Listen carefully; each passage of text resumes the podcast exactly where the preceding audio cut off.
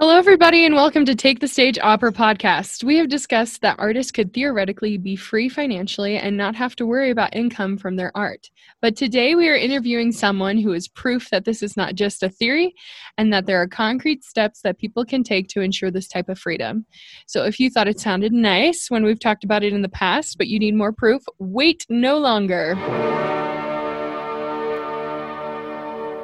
Is everyone saying no to your singing career? Well, we here at Take the Stage Opera podcast say toi, toi, toi. Find out what is holding you back so you can stop waiting in the wings and go out and get your standing ovation. There are no forbidden topics here, so get your ticket and find your seat. In Boca Lupo.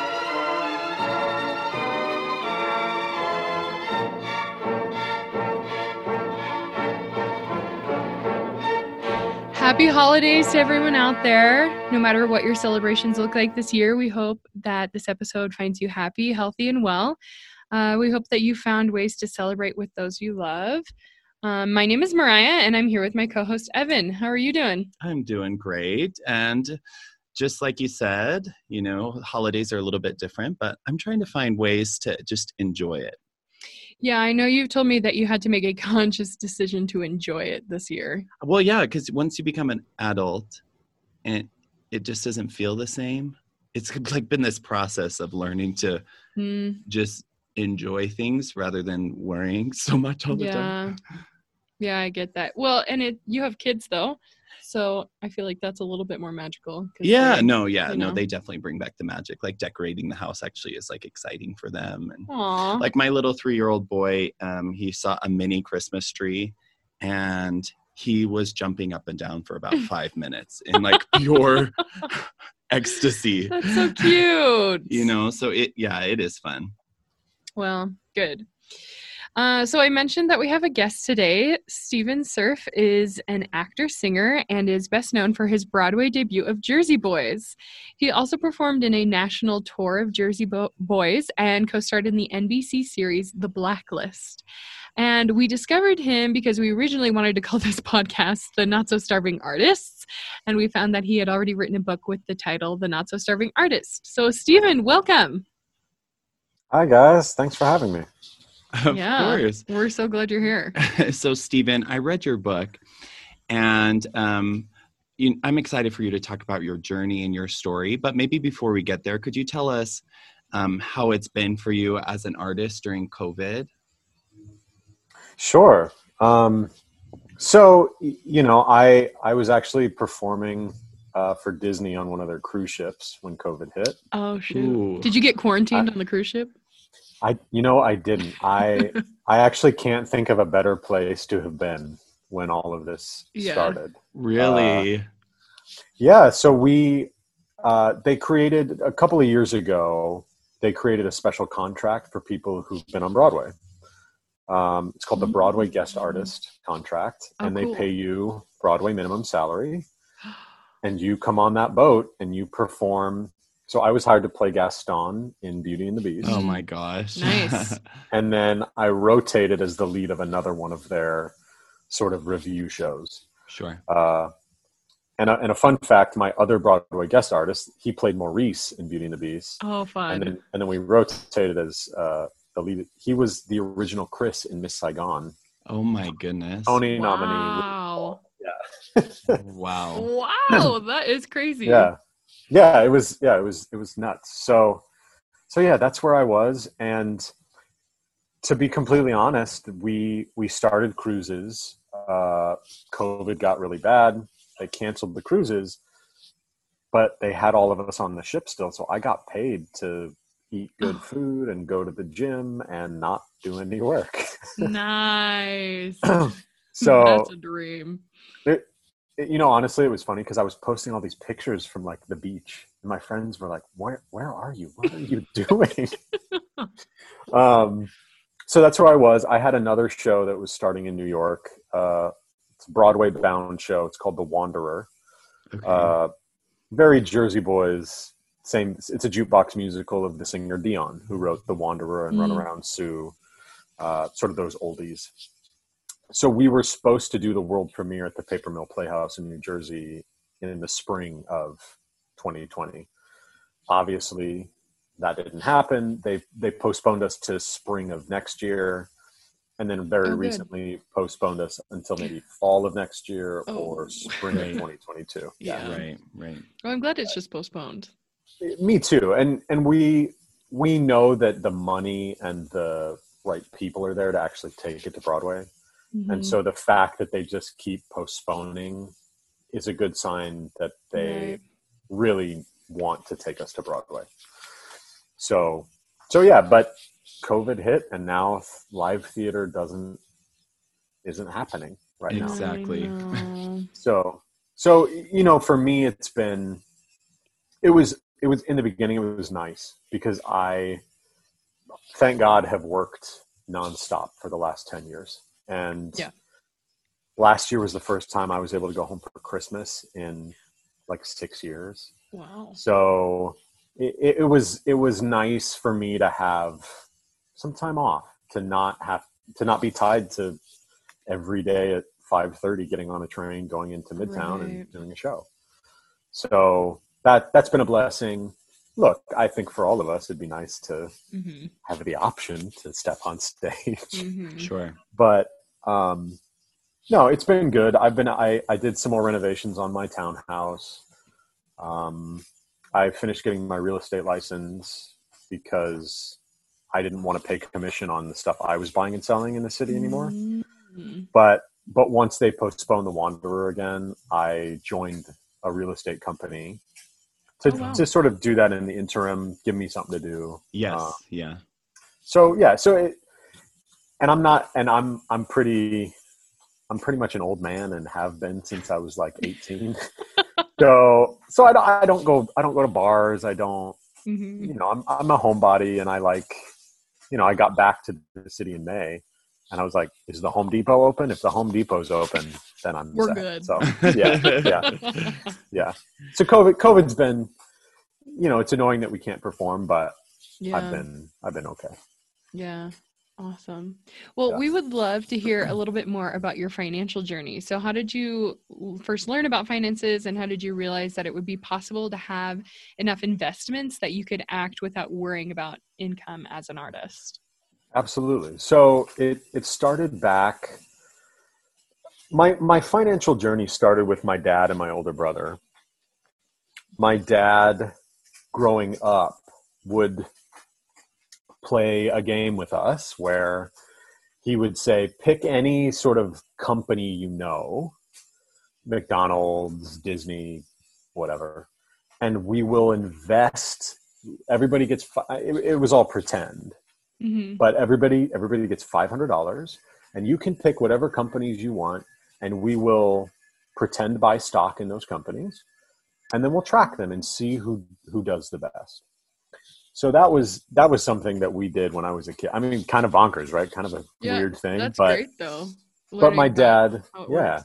yeah my dad instilled the idea of investing early on i still didn't have any sort of grasp of the stock market obviously back then but at least it was something that i knew existed where i think Right. a lot of Mhm. people don't have any frame of reference Right. uh, and and also too my parents really instilled saving as well.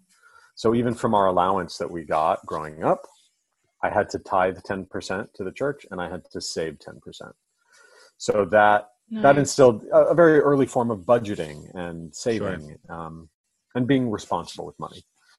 So it wasn't until it wasn't until i booked jersey boys on tour back in 2011 because I've, I've always been a good saver. I'd always saved my money and was pretty frugal and but it wasn't until i booked jersey boys and went and went from making sort of nothing because i had just well that, that's not true. That wasn't the first tour i booked but it was the first big money i was Right. making.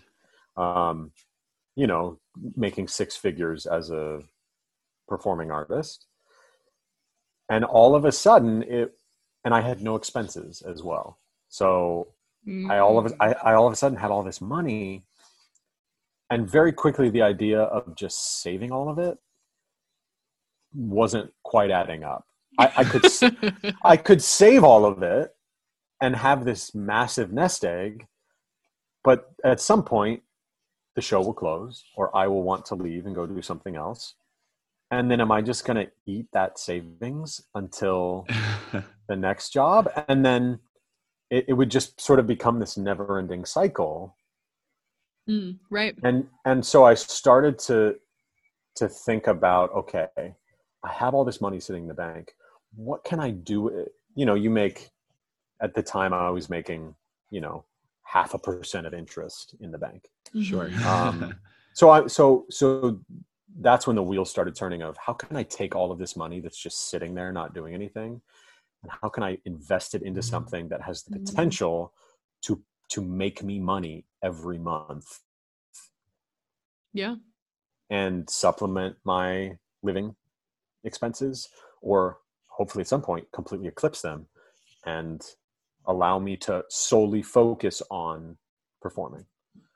And so that was so that was jersey boys. That was when i bought my first rental property and sort of started to understand the power of investing um, the money we make as artists So, what um, you your kind of preferred investment method is real estate. Do you have any tips Yeah. for anyone who might be interested in um, beginning in real estate investing? Absolutely. So I think I think the biggest thing I come across when I talk to people about this, it seems so scary to people. I think we're raised to believe, you know, buying a home is like this pinnacle of, of things and and you know, this is the this is the this is your biggest asset and the most, you know, expensive thing you'll probably ever buy. And it it kind of gets this stigma of being scary and sometimes unattainable for people. And even when i started it it it still was it was still so i was scared to get a mortgage because what if what if i'm not working and now i have to pay this mortgage and my living mm-hmm. you know the idea of leveraging the bank's money to make me money it, it, it was also scary and i didn't know enough about it. But as you learn more about it it it becomes way less scary and it becomes way more attainable for people.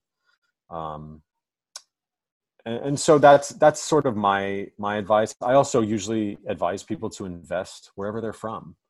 So Hmm. many people in new york grew up in idaho or colorado or florida and the bar for entry pretty much everywhere outside of new york is much lower. So eh, buying in new york is is kind of crazy town and the process here is is just really intense. But that was uh, the first place i bought was in denver. My family was still there. If i needed someone to check in on it they could help me out. And it was a one bedroom one bathroom loft apartment in downtown denver. So not a crazy amount of space or upkeep or anything like that but it allowed me to enter the real estate game at a much lower level than it would have if i would if i would have just tried to buy something in new york yeah. So you're saying if you start small, you know anyone can learn. It's a skill that people can learn. absolutely and that's and you're exactly right start small you don't have to you don't have to try and do the most right off the bat. My i have a business partner in my general contracting company. She's from alabama. You can buy a house in alabama for $30000 Right. so we're so we're not you don't have to start with, with half a million dollar apartment buildings or you know two million dollar multifamily properties. Start small. Buy buy a house in your hometown and rent it out.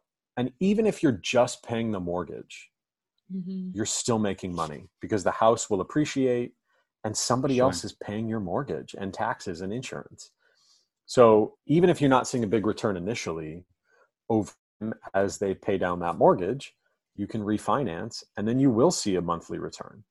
So Mhm. there there's ways to start small. That's that that's a great way to look at it. Nice. So um, this is a little bit of a personal question for myself. Do you Sure. have strong feelings about investing in real estate versus being a landlord? So it, it for me it's kind of the same thing. So I I don't just put money into properties that I don't own myself. Right. Um, so like I have I have rental just single family homes in Colorado, um, some some like apartments in Colorado, and then my townhouse here.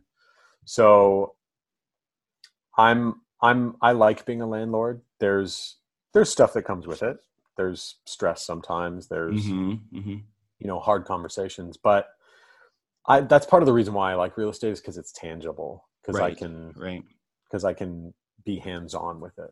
Mm. Is that does that answer your question or or Right. And it seems that you like, you know, you're a general contractor, you like designing, you like, you know, working with your hands in the apartments. Yeah, and the the general contracting thing was born out of the first place I bought in New York. It was a one bedroom apartment in Hell's Kitchen. I bought it. It didn't have a kitchen. It didn't really have cohesive flooring throughout the apartment. Oh shoot. um, but I got it for for cheap, and that was why. And my plan was to come in, fix it up, and then uh, sooner than later sell it. So, and that's exactly what happened, and it Mm. it produced a really solid profit after two years because I came in, I did the work myself, and flipped it for a, a really nice profit. And that's what I'll be doing with this townhouse as well Okay. Awesome. so so that's another great way to to invest if you're somebody who is handy and can Mhm. do renovations get yourself a fixer upper do the renovations and then sell it for a massive profit Nice. Stephen, if you could go back, would you do anything differently in the past 10, 15 years? absolutely uh, that first rental property i bought i paid cash for because i was nervous about getting a mortgage Right. Mm. Right. if i could go back in time i would have absolutely gotten a mortgage. And that would have freed up all of that capital.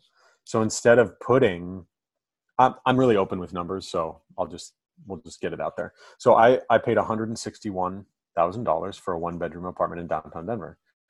But all of that money is tied up in that property. Exactly. and I was I was making a decent monthly return from day one. I was making about seven hundred dollars a month in profit, but I I could have taken that hundred and sixty one thousand dollars and I probably could have bought three properties with that money Right. if I would have gotten a mortgage. So, and and that property then was ten thirty one exchanged, which is a way to defer paying capital gains tax, um, into a two bed two bath in the same building and and that property is worth about four hundred thousand dollars now.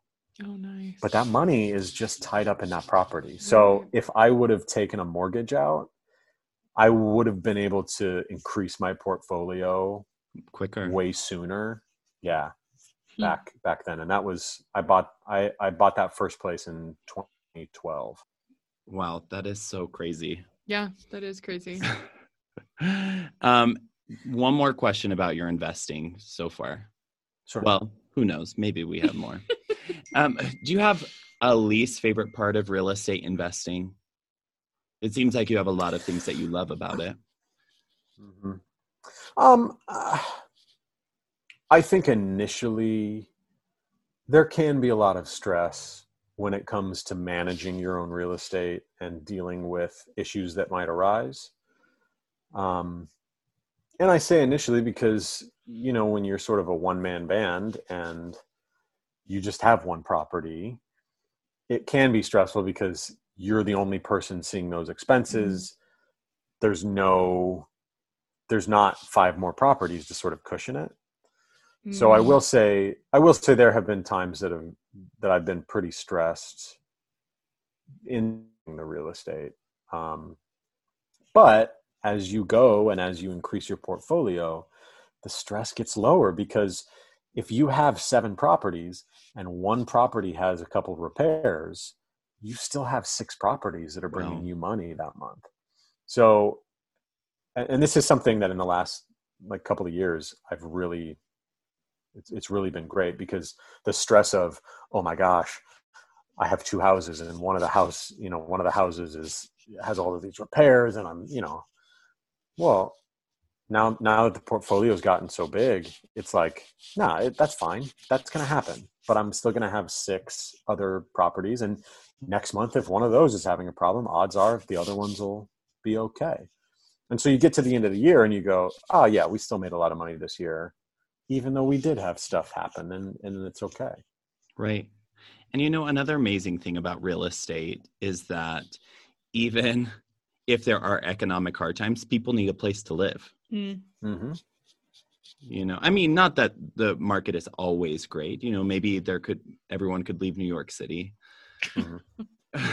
but yeah i mean tell us about your experience with covid and that how it, Well, so so it's so it's interesting right now. We're seeing, you know, this this spring we saw a lot of people leave the city.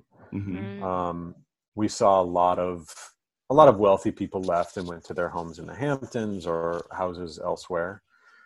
Uh, so on the buy sell side, it's still a buyer's market. We're seeing things happen that wouldn't normally happen in New York, concessions being given. Um, but the buy sell market in New York is still not, we haven't seen it go crazy. We haven't seen massive dips. Um, my my business partner in the contracting company is a real estate broker. She's having the best year she's ever had this year. right So there's still stuff moving. On the rent side, this spring we saw a mass exodus.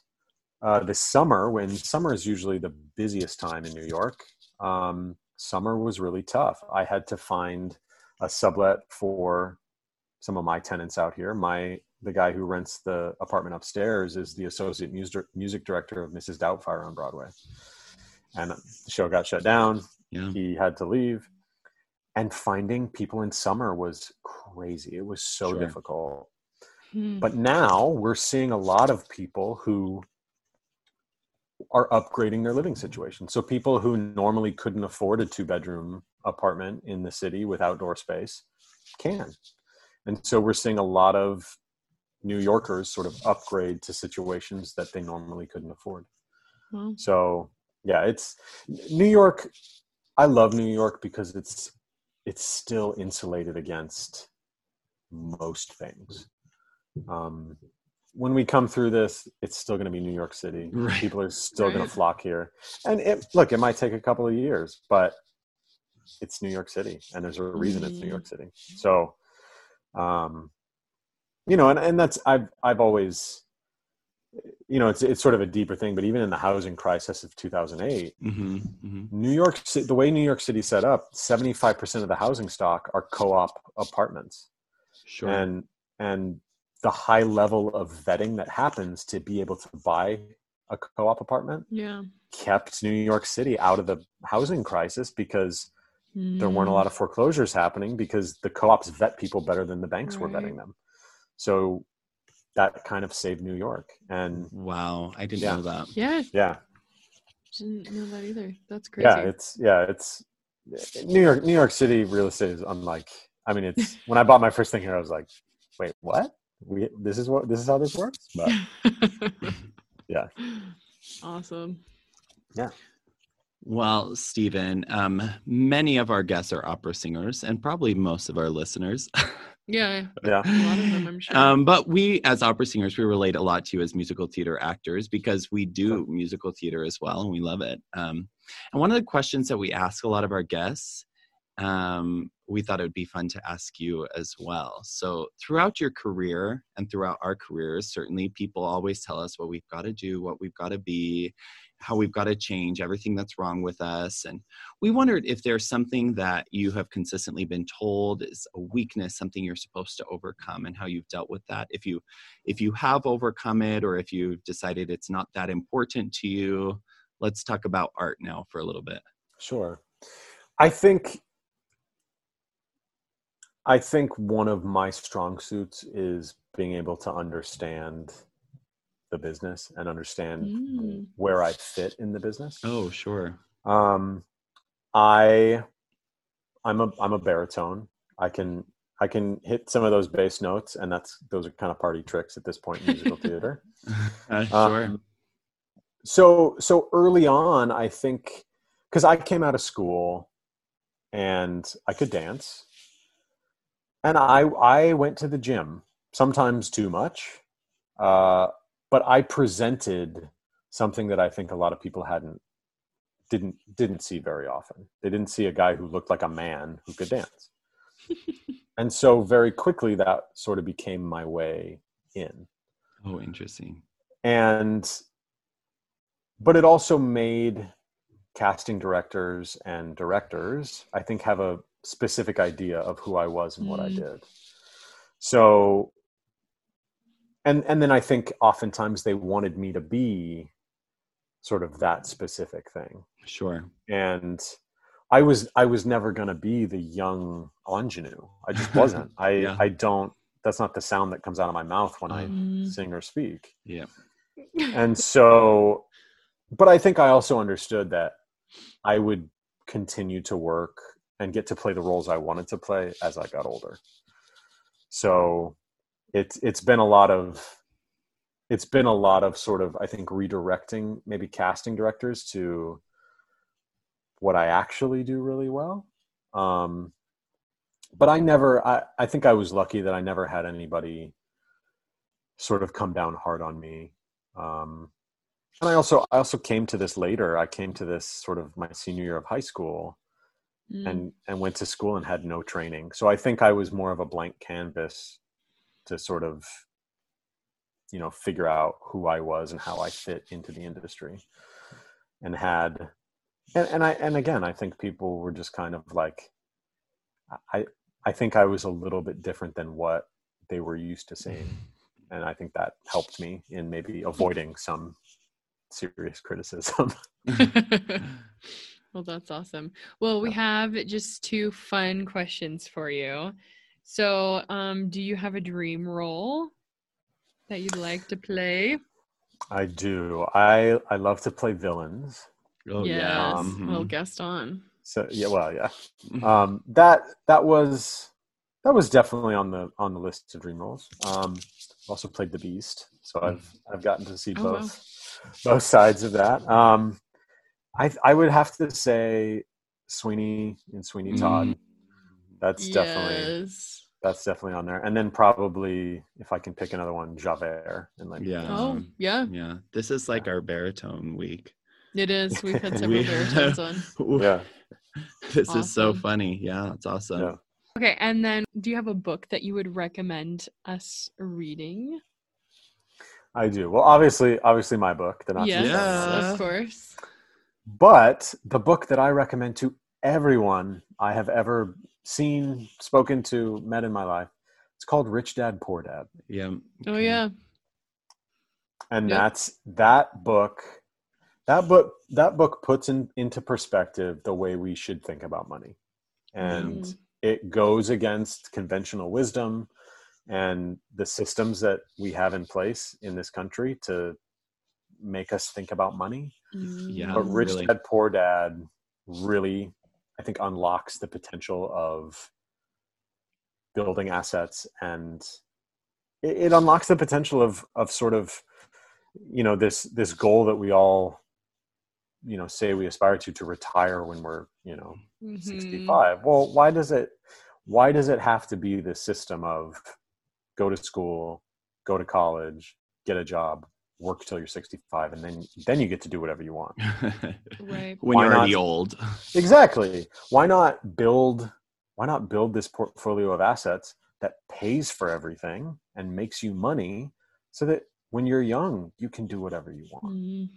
that's and rich dad poor dad simplifies it he makes it very simple and it's a quick Awesome. read it's a really quick read so You've read that, right? I have. Yeah. In yeah. fact, it was the first, you know, financial book that I read. Mm, yeah. Found it Yeah. at a used bookstore. My wife was like, "You, we've got to read that one." I was like, "Fine, whatever."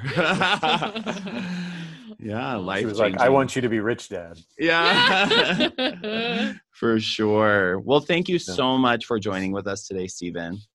of As an artist, I, you know, I'm working diligently so that I can achieve what you have done, and I'm so grateful you would take the time to visit with us, share your experiences. I think this will be inspiring for our listeners. It certainly has been for me. Yeah. So, Great, absolutely. Thanks, thanks for having me. And, and and that's what I always tell everybody. Like, look, I'm not, I'm I'm not a genius. I'm not I'm not reinventing the wheel. I just you make a plan, you stick to it. Yeah. I was lucky to have really high paying jobs when I was young with no mm-hmm. expenses. And if and if you make a pretty strict plan and you stick to it, you can do this too. And it you can do it. and when we have a global pandemic, you can wake up every day and do what you want and not have to worry about Yeah, for real. Broadway existing. Yeah. Wow. That is really awesome. So, to all of our listeners out there, stop waiting for someone else to take control of your finances. You are creative, and even if you don't feel like you have an abundant amount of financial resources, you have an abundance of unique and powerful skills that make you you and make you capable of financial freedom if that is what you choose. So, stop waiting in the wings, take the stage, and keep singing. In boca lupo. Thank you for listening to another episode of Take the Stage Opera podcast. We love hearing from you, so please take a moment to subscribe to our podcast and give us a review. It helps us to continue delivering quality material.